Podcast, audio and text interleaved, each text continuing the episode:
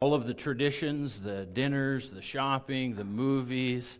Uh, it's that time of the year, and, and it's time for those traditions. I'm curious, like, what's, just give me like uh, four or five people. Tell me what your favorite tradition is. Now's your chance. Now's your chance to be in the sermon. Tori? Polar Express. Is that a good movie? Christmas. Oh, you watch it on Christmas Eve, so it's coming up. I've never seen it. Kelly? Christmas Eve service. Awesome. Yeah, it's a good time. Christmas Eve, by the way, uh, we will have Christmas Eve and Christmas here this year for sure. There, I know there's a lot of debate, there's a lot of questions out there, and uh, kind of social media land, not necessarily about what we're doing, but Christmas in general. I heard it said this way that, uh, you know, not going to church on Christmas Day is kind of like celebrating your anniversary alone uh, without your spouse. So um, I'll just leave that sit right where it sits. Somebody else. Somebody else.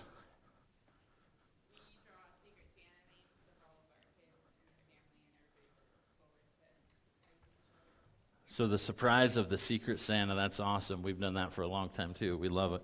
One more. Betty?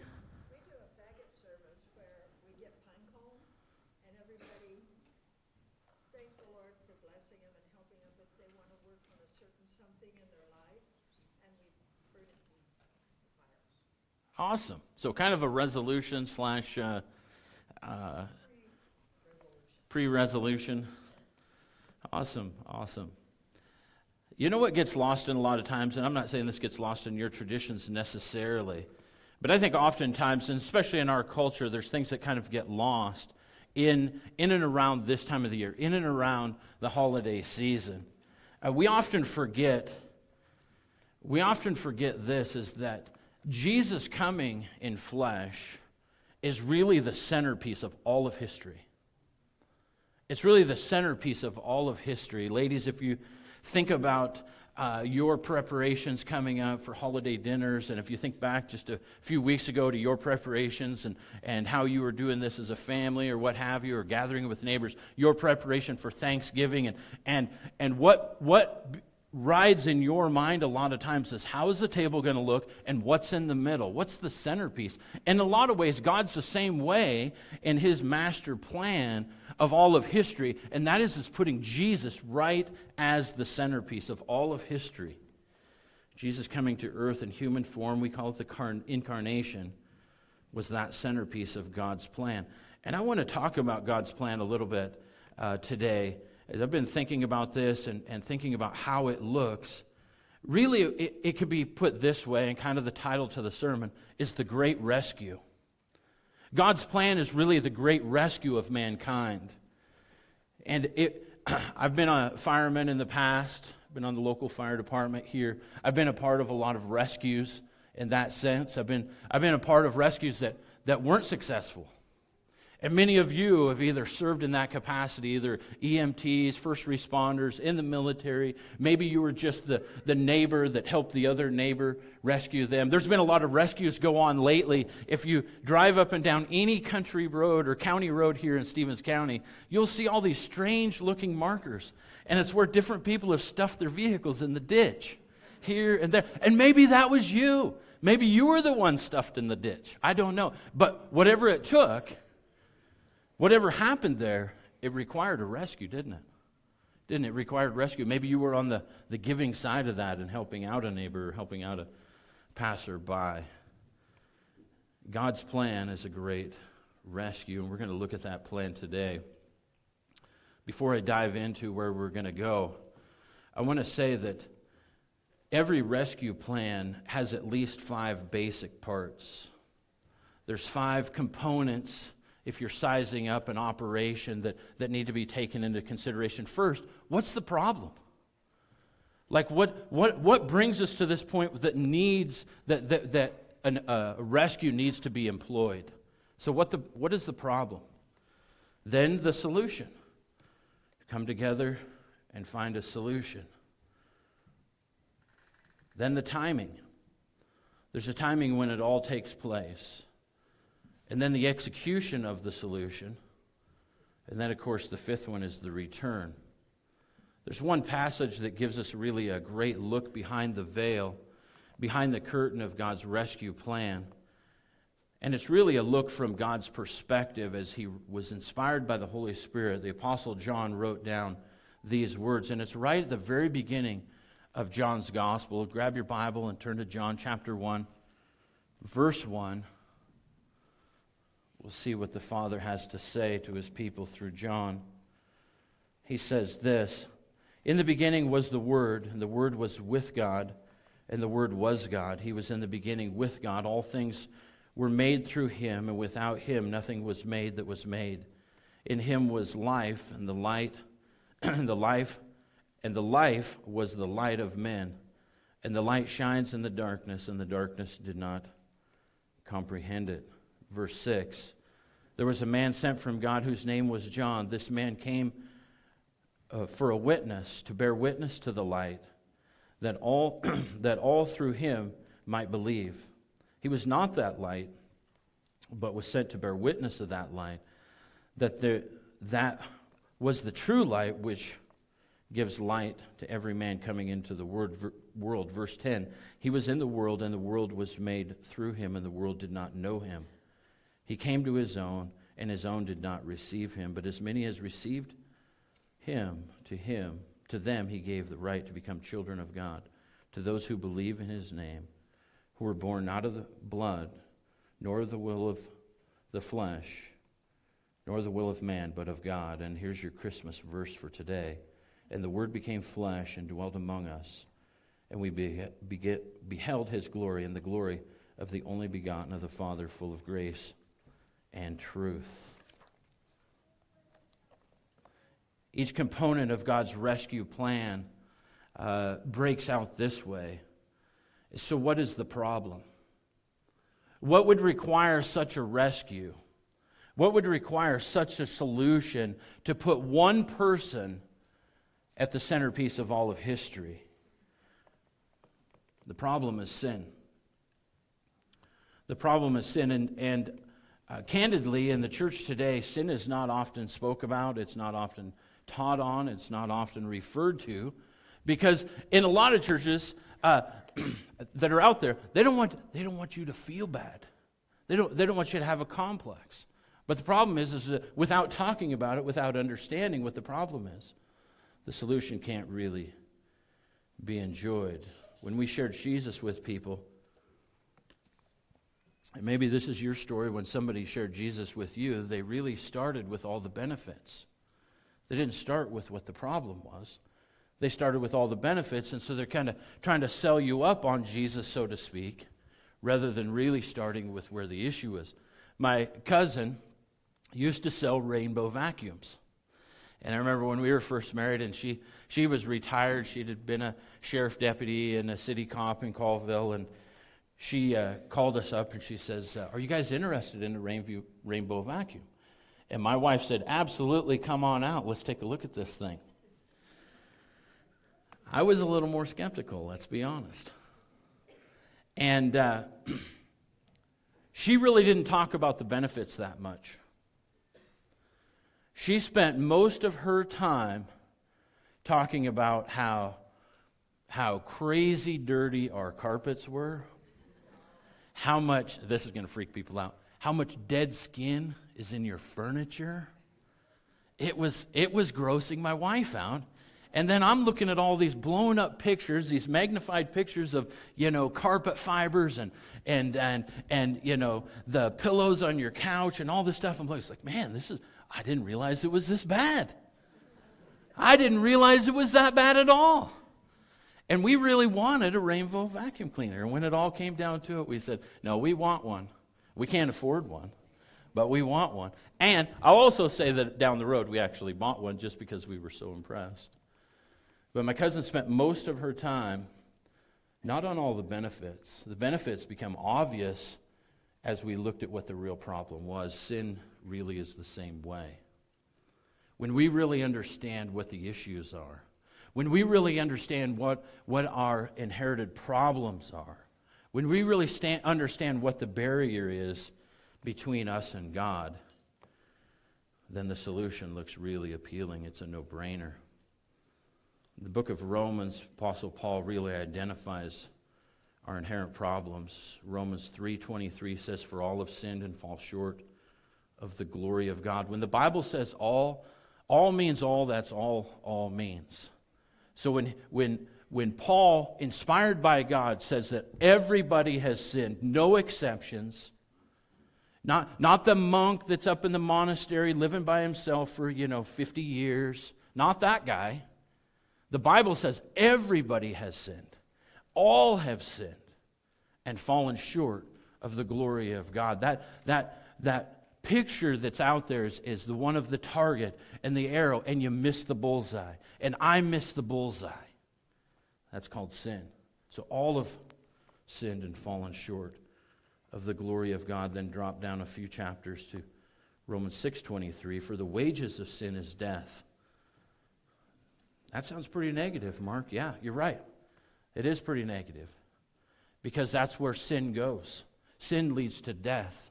We all uh, we all struggle with, just as humans, we struggle with, with physical death for sure.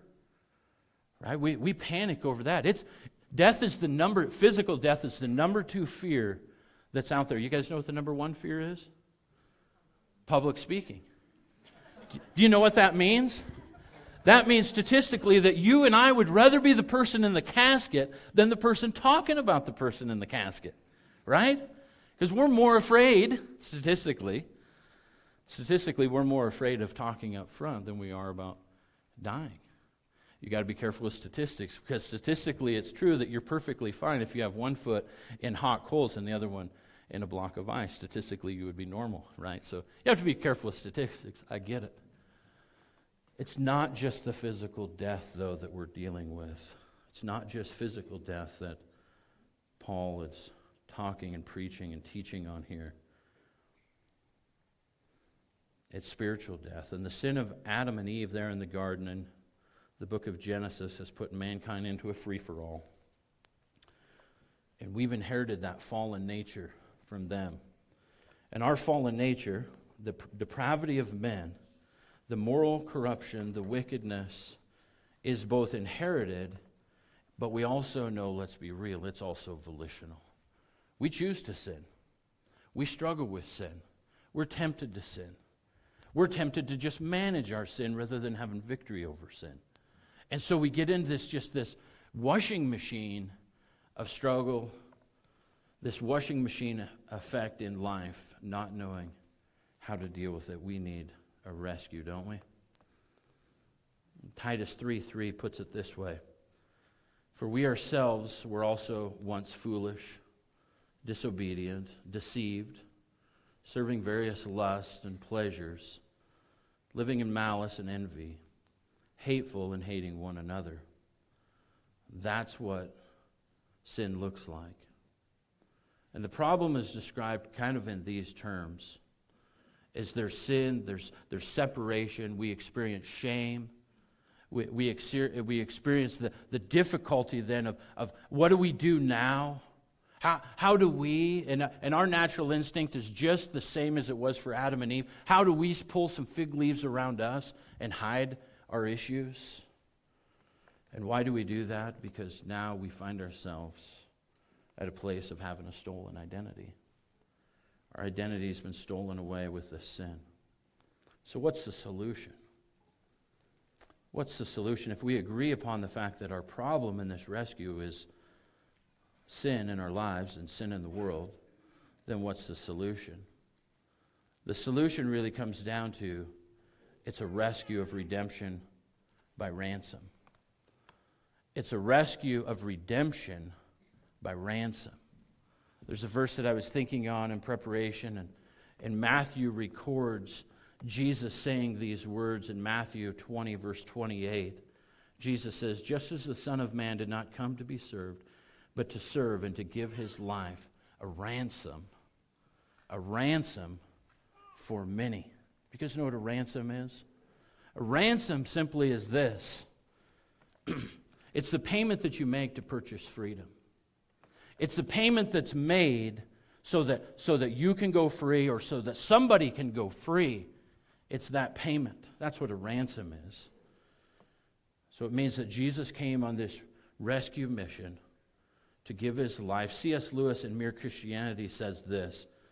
He says uh, about the state that we live in, he says it's enemy occupied territory. That's what the world is.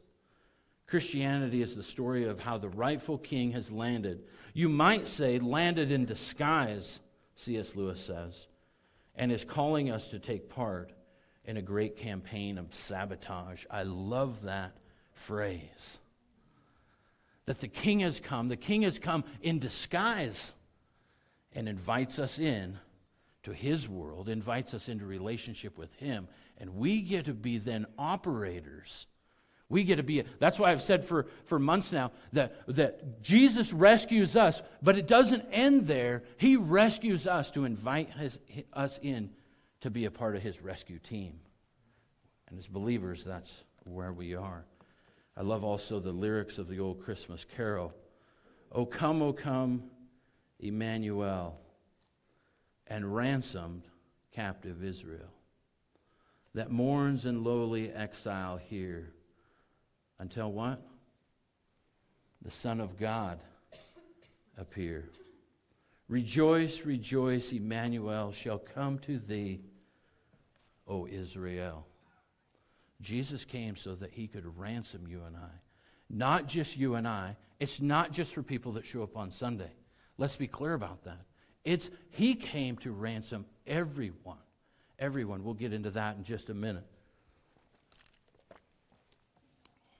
The solution to our sin problem is that the Savior would come to pay our ransom. And all the Bible then could be summed up with two words Everything written from cover to cover can really be summed up in two words Jesus saves. This last Wednesday night, or just the other day, uh, with lots of people being sick and uh, whatnot, I had the opportunity. In fact, I would say it was kind of a panic moment because uh, who was going to teach the TNT class? And we didn't have a lot of kids here because a lot of kids are sick as well. But uh, it kind of Tammy came in and said, Hey, can you do this? And I said, What time do we need to get going? In five minutes. So the old verses, be ready in season and out of season, that was immediately in play, immediately on the table. It's like, all right, let me see the lesson. Looked at the lesson real quick, uh, jumped to, uh, to action.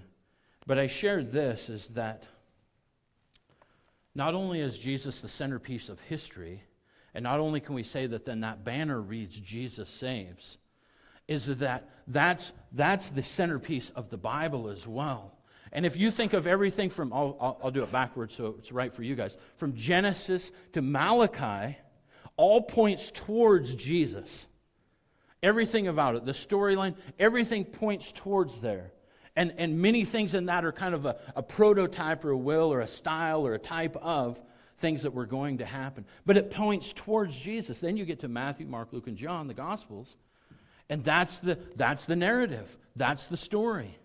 That's where everything points to, is that Jesus saves, whatever your issue is, whatever your struggle is, whatever that thing, whatever that part of that sin that's got you captive, whatever, whatever aspect of it all, and it's different for different people. Some people it could be porn, some people it could be drugs, some people it could be booze, some people it could be gambling, some people, almost everybody, it could be pride, right?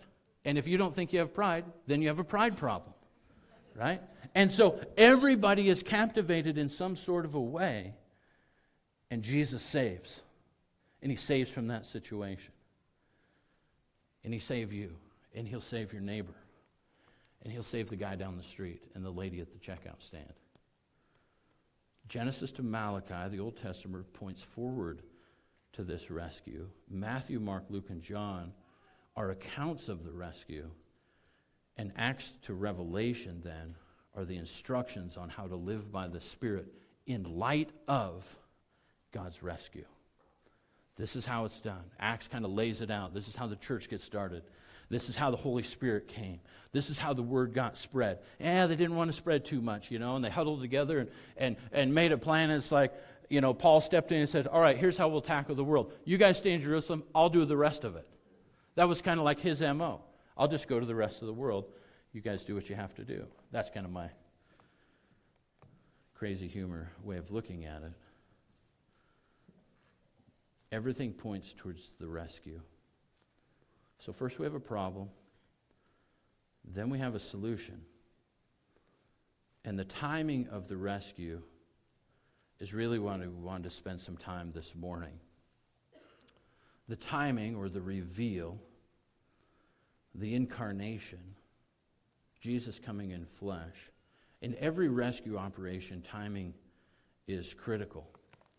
Every, opera- every rescue operation, there's, there's pieces of timing that is critical. If we think back, and, and maybe you, some of you were up there, some of you weren't, and I refer to this often because it's probably one of the craziest actual rescue operations I've been a part of, is when a friend of ours up in Summit spent five days up on Huckleberry in the middle of the summer, just a week before Robbie and Katie got married, and we just poured our energy as a community into trying to find this lady.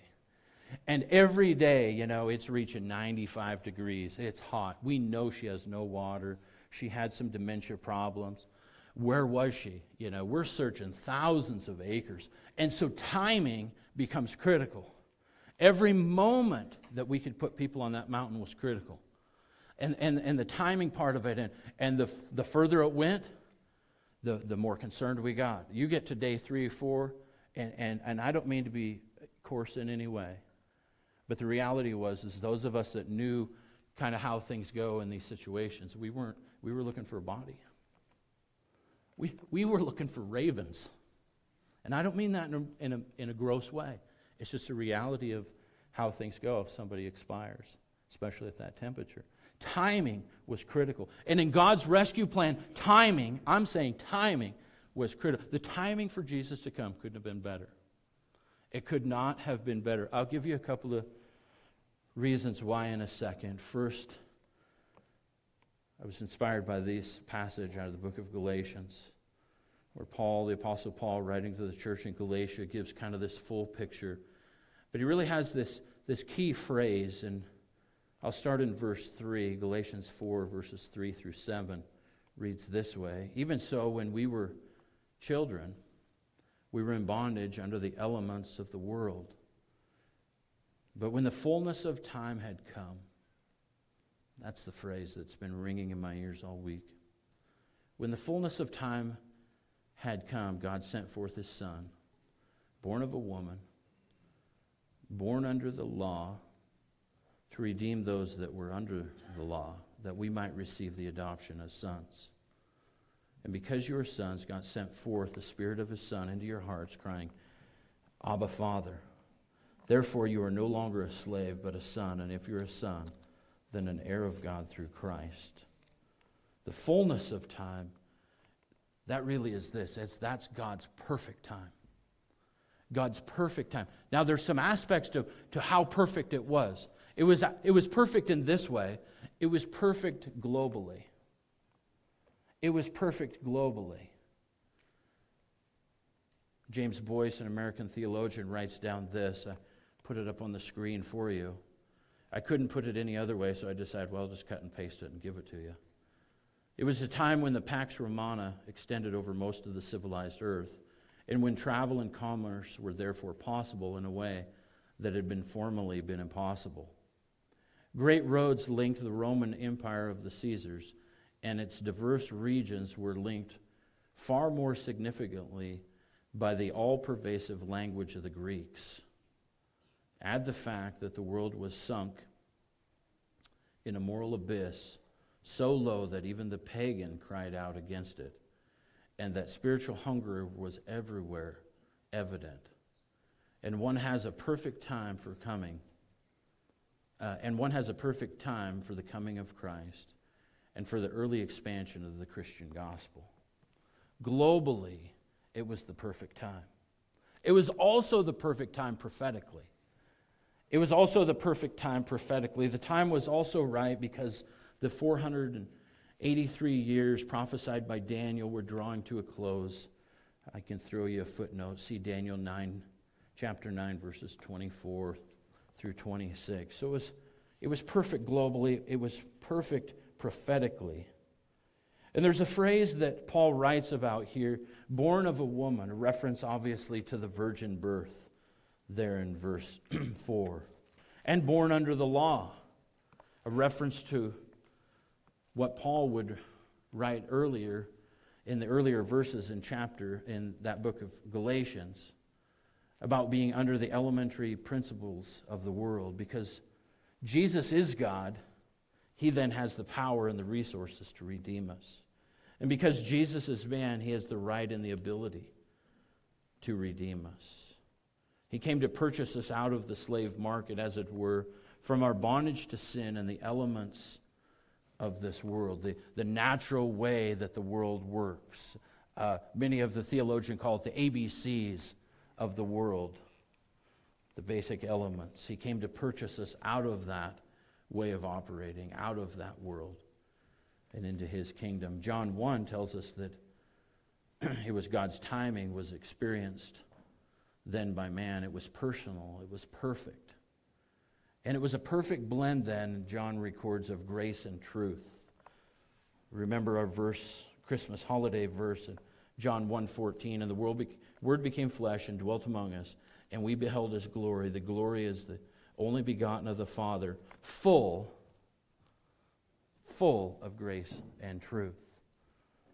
There couldn't have been a more perfect time for the Savior to come to pull off his rescue of mankind and in a more perfect way than to have it to be full of grace and truth. And Titus 3 then tells us that this rescue was also in the right time and in the right way.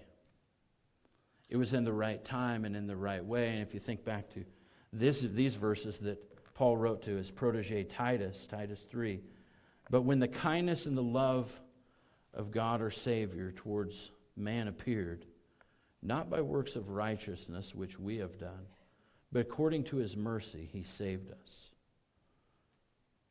Through the washing of regeneration and renewing by the Holy Spirit, whom he poured out on us abundantly through Jesus Christ our Savior, that having been justified by his grace, we should become heirs according to the hope of eternal life. But when the kindness and love of God, our Savior, towards men appeared, that was a perfect time. It was a perfect time for grace and truth. It was a perfect time globally for what was happening uh, politically and globally on, on earth. Perfect time prophetically, according to what the Old Testament prophet Daniel said. Perfect time for the world to experience grace and truth, and the perfect time for the world to experience kindness and love. We've been cruising right along. I should incorporate more stories, I suppose. We've made it through actually the first three steps way faster than I thought. I guess I'm pretty amped up about this and speaking faster than normal. Ah, long winter. What about the last two parts then? What about the last two parts of how a rescue plan is pulled off, if you remember the first five? Or the list of five. The fourth one is the execution of the plan. So you have a problem, you have a solution, you have the right timing, which is the centerpiece of it all, which and we talked mostly about that. But what about the execution of the plan? And really, it boils down to this. The execution of the plan is the execution. Jesus gave of himself freely. Jesus wasn't murdered in the sense that, that he didn't want to die although we, we know in his prayer, he submitted that to the Father the night before in the Garden of Gethsemane. If, if any way this, pass can, this cup can pass from me. Yet then he submitted himself to the Father's plan. And he gave of himself. And the execution of the plan was essentially the execution, if you will, or the death of the rescuer. He gave his life a ransom he gave his life a ransom. The word says that there's no forgiveness of sin without the shedding of blood. Jesus gave of himself freely and willingly. He died and took on our sin, took on your sin, took on my sin, and paid the price that has always been the price so that you and I could experience freedom, that you and I could be rescued that you and I could live freely without the chains of sin and strain and struggle we could live freely through Christ. So you have the execution and you have the return. The last two. We could spend a, actually a year of Sundays on these two parts alone. Probably we should. But for today, just summarizing, I just want to read a passage, talk about it a little as we go, because it really summarizes and it really talks about these key points that we've been covering, and especially the execution part and the return part. Ephesians 1 says this. Ephesians 1, verses 3 actually is where we'll start. Paul, writing to the church in Ephesus, says, Blessed be the God and Father of our Lord Jesus Christ, who has blessed us with every spiritual blessing in heavenly places, just as he chose us in him before the foundation of the world, that we should be holy and without blame before him in love, having predestined us to adoption by son, as sons by Jesus Christ to himself, according to the good pleasure of his will, to the praise and the glory of his grace, by which he made us accepted in the beloved. Right there from the get go, the Apostle Paul lays out a, a, an interesting element in that this was God's plan from before time began, really. God had this set up before time began, just as He chose us in Him before the foundation of the world. Then drop down to verse 7 says, In him, speaking of the execution, in him we have redemption through his blood, the forgiveness of sins according to the riches of his grace. Paul's saying, Hey, here's how the rescue went down. Because he's kind of writing about it, then looking back towards it. And he's saying this He's saying that Jesus was so gracious, he was so loving towards people. Like he cared about their rescue. And guys, for you and, and for you and I, I'll speak each to, to each side of it. Guys, for you and I, when, when the word, hey, there's a rescue that needs to take place, there's something within men that get fired up, that get juiced up, saying, hey, we got to do something. And for ladies, there's a, there's a component when, when the word rescue is has laid out on the table like that or talked about, where your mind goes to, man, as a lady, I just love to be rescued. You know, the damsel in distress deal, the whole thing. And so it's such a beautiful picture of how God approaches the issues that we face. That God brings that rescue. And so in, in Him, then we have redemption. We're redeemed, we're bought back, we're plucked out of. The price has been paid for our rescue in that redemption.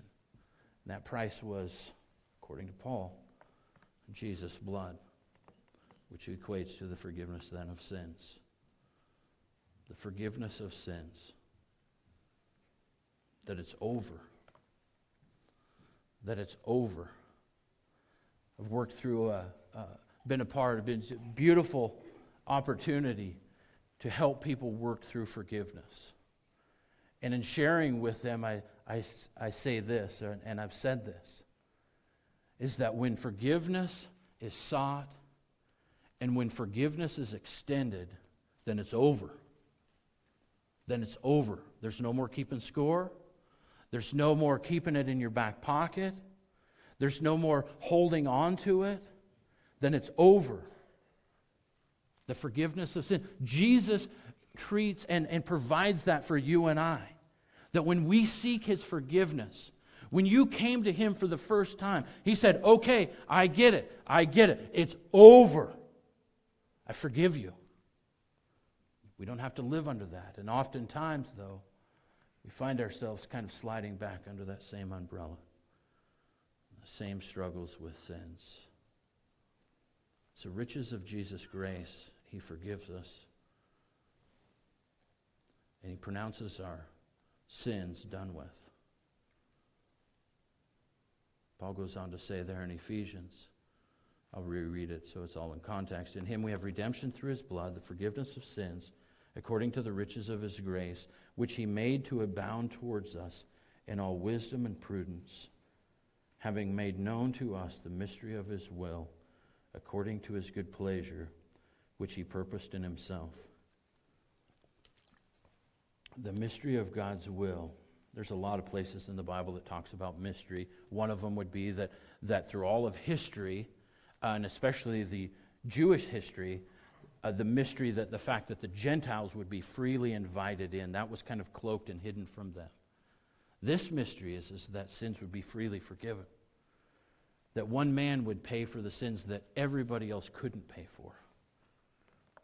Having been made known to us the mystery of his will according to his good pleasure, which he purposed in himself, that in the dispensation of the fullness of times he might gather together in, in one all things in Christ, both which are in heaven and which are on earth in him. In him we also have obtained an inheritance, being predestined according to the purpose of him who works all things according to the counsel of his will, that we who first trusted in Christ should be, should be to the praise of his glory. Verse 13, as I have highlighted in my notes as well, in him you have also trusted after you heard the word of truth, the gospel of your salvation in whom also, having believed, you were sealed with the Holy Spirit of the promise, who is the guarantee of our inheritance until the redemption of the purchased possession to the praise of his glory. Not only do we get freedom, not only do we get uncoupled, unchained from our sins, we then get him. We get his Holy Spirit living inside of us. We get 100%, 24 hours a day, 365 days a year for our whole earthly existence as Christ followers, access to God Himself through the Holy Spirit. It's crazy to think of. Who would have ever thought of that? That was one of the things that was kind of hidden in the Old Testament. The Holy Spirit would just come and go and was on this person for, you know, and, and then maybe on another person and the prophets and, and all of that. But it was kind of, it wasn't a constant residing presence in God's people. Here he says, we're sealed with the Holy Spirit of promise. It's a brand, if you will. It's a brand. It's, it says, boom, richest mark for Christ. It's that type of an effect that God has. He stamps us. Therefore, I also, after I heard of your faith in the Lord Jesus and your love for all the saints, do not cease to give thanks for you, Paul says, making mention of you in my prayers, that the God of our Lord Jesus Christ, the Father of glory, may give to you the spirit of wisdom and revelation in the knowledge of him. The eyes of your understanding being enlightened, that you may know what is the hope of his calling what is the riches of the glory of his inheritance in the saints? In verse 19, I have highlighted and says, And what is the exceeding greatness of his power towards us who believe? So, first in the rescue, we, we understand we have a sin problem. God's created a solution before time even began. Then he executes that solution at the perfect time when Jesus came and took on human flesh then the execution was his execution on the cross, paying for our sins. And here he says, Paul says, not only do we have the Holy Spirit, but according to the working of his mighty power. And what is the exceeding and great, greatness of his power towards us who believe? So not only do we have the Holy Spirit inside of us, convicting us of sin, leading us in righteousness, preparing for what's to come, the word says. But then here we also have this, this power, this dynamite inside of you and I, of every believer, that, it, that then fuels us, fuels you, empowers us to live as Christ would have us to live. It's the craziest story you'd ever dream up. It's not a dream, it's a reality. The Bible says this is a reality for those who are in Christ. According to the working of his mighty power, verse 20, which he worked in Christ when he raised him from the dead. There's the phrase I was getting at. The same power that God exercises when he raised Jesus out of the tomb when he brought a dead man back to life. That's the type of power that resides in this rescue operation in the end. That's the type of power. That's what's fueled the martyrs over the centuries, the early church fathers. That's what's fueled all of those who gave themselves so that the gospel, could go out and the word of God could be printed. All of that is what fueled and empowered the people that have gone before us to live in their day and in their age and to promote God and to share God's rescue story in their generation and in their land. That's the power. If you wonder where the strength comes from, it wasn't willpower, it was God power. It was God's energy working in them, which He worked in Christ when He raised Him from the dead and seated Him at the right hand in the heavenly places far above all principality and power and might and dominion, and every name that is named, not only in this age, but also in that which is to come. And here's the type of authority that Christ has in this rescue operation. And he put all things under his feet, and he gave him to be head over all things to the church, which is his body the fullness of Him who fills all in all. This operation is not just a hey, how can we scrape somebody out of the fire, you know, and just and just barely keep them alive. That's not this type of operation that God's pulled off over the his, over history. That's not the type of, of uh, storyline that puts Jesus in the middle, that it's just a barely getting through, a barely overcoming. This is victorious. This is the Paul's Paul's telling the Ephesians, and we're here to talk about it today, that this is like power over anything and everything that is out there. So I ask you with that, what is it? And you can you can write your own notes down, think and pray about that through the course of the week. Talk with your uh, talk with your spouse, talk with family, talk with somebody. What is it then? Is there things out there for you? That still have a power over you, that still have control over you. That you're still just like somehow just partially under this umbrella, this cloud, this thing, just have some sort of a chain around your ankle where you're not living in that type of freedom, not the type of freedom that the Bible describes, not the type of freedom that we've talked about. That, that, that you're not, or, or uh, that I'm not, I'll put myself right out there in the chair with you that we're not living under this type of power, this type of energy that Paul is describing. He's put all of this under Christ's feet and gave him to be the head, gave him to be the head over all things to the church. We, uh, years ago, changed how we do things around here. And one of the residing statements that's come out of that is, is that uh, there is one senior pastor of this church, and that's Jesus. It's not the guy that you guys are looking at. I'll be the first one to tell you that. It's not me. I get the honor and privilege and, and, and frankly, the, the intrepidation of being the guy that stands up here and does most of the preaching. But I'm not the senior pastor. The Bible's really clear who the senior pastor of the church is, and that's Jesus. And that's just how we roll, that's how we operate. And so then everything then gets submitted to Him, whatever that thing is, whatever that tension, whatever that conflict, whatever that desire, whatever that sin is.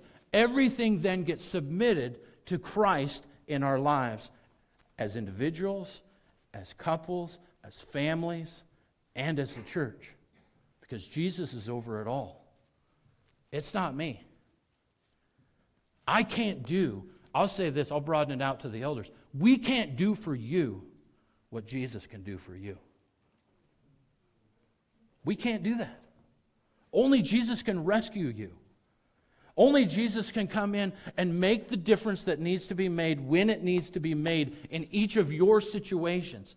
We can't do that. And I'll tell you how it plays out when we try. Most of the time, we just become your enablers to enable you to not really face up to the issues that God's calling you to face up with. I don't want to be an enabler. And I'll be frank, I'll give you a little confession. It's easy for me to be one. It's easy for me to be one. And there's other people in this room that it's easy.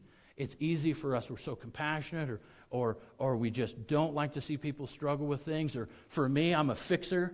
Like, so when somebody rolls in with something that's broken, get the wrenches out, let's go to work. I'm going to figure out why it's broken. I'm going to get out the cutting torch, the welder, and a box full of tools, and I'm going to make it work right. So it's easier for it's easy for me in that mentality to be a fixer and to be an enabler. Christ is the head of the church. That's who we take our troubles to. That's where we submit and surrender. And it's hard. It's not easy. It's difficult. Why? Because our flesh doesn't want to. Our flesh doesn't want to submit to Jesus. The enemy doesn't want you to submit to Jesus. You know, our minds play tricks on us to not submit to Jesus. We have all of this pulling us in one direction. Yet the Bible says, and if the worship team wants to come on up, yet the Bible says that Jesus is our rescuer. And if you want to be rescued from your situation, if you want the rescue that only that Jesus can provide, if you want the true and living, and shall I say this, the eternal rescue of Christ, then you go to Him. Then you call out for Him. Then you look around and see what He's doing. Surrender and submit to that.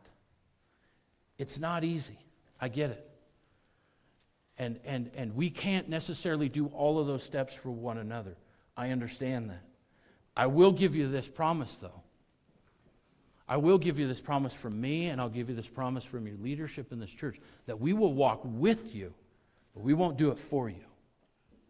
We will walk with you. We will pray with you. We will care for you. We will pastor you. And I say the leadership, meaning all of us, not just the elders, elders and deacons, that we care about your rescue. We just can't do it for you. Only Jesus can do that. He's the head of the church, He's the rescuer. Amen?